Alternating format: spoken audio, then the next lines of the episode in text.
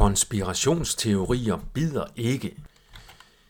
Du behøver ikke være bange for konspirationsteorier. Det er bare teorier.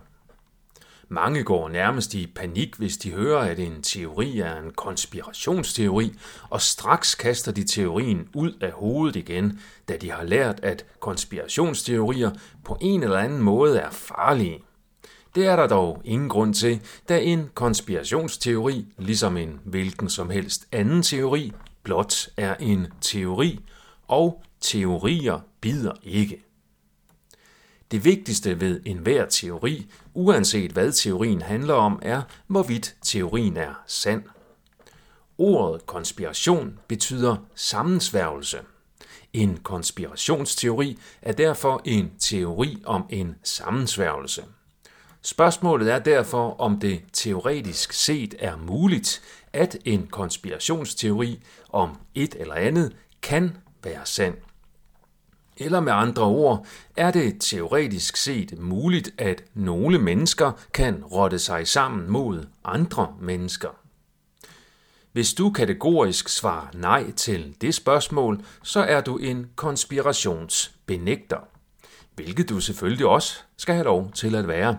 Det er jo et frit land, hvilket også omfatter retten til at være dum og ignorant. Det rationelle svar på spørgsmålet er ja, konspirationer er teoretisk set mulige. Det betyder ikke, at alle konspirationsteorier dermed er sande. Det betyder blot, at der ikke er noget i selve teoriernes natur som konspirationsteorier, der gør, at de per definition er usande. Det er derfor irrationelt at afvise enhver konspirationsteori som løgn.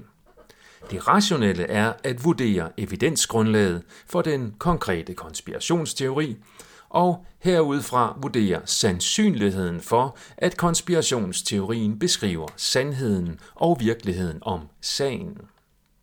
Sandsynlighed behøver som bekendt ikke nødvendigvis være enten 100% eller 0%. Det kan også være alle grader derimellem. På den måde ligner en konspirationsteori en kriminalitetsteori. I en retssag fremlægger anklageren beviser for kriminalitetsteorien om, at den mistænkte er skyldig i den strafbare gerning, mens forsvaren fremlægger beviser imod kriminalitetsteorien. Det er så dommernes og nævningenes opgave at vurdere beviserne i forhold til teorien. Den tilsvarende debat om for og imod konkrete konspirationsteorier burde der også være plads til i et oplyst samfund, der ikke frygter sandheden. Når mange er så bange for konspirationsteorier, så skyldes det nok i vid udstrækning frygten for at blive stemplet som sølvpapirshat og dermed udstødt af gruppen. Frygten kan nogle gange også skyldes frygten for, at konspirationsteorien har en høj sandsynlighed for at være sand, da den erkendelse kan medføre en indre tilstand af total kaos. Eller sagt på en anden måde, frygten for konspirationsteorier er den lille frygt, der beskytter psyken mod den store frygt, der kan opstå, hvis blot en af de store konspirationsteorier er sand. Det er derfor kun modige mennesker, der forholder sig rationelt til konspirationsteorier.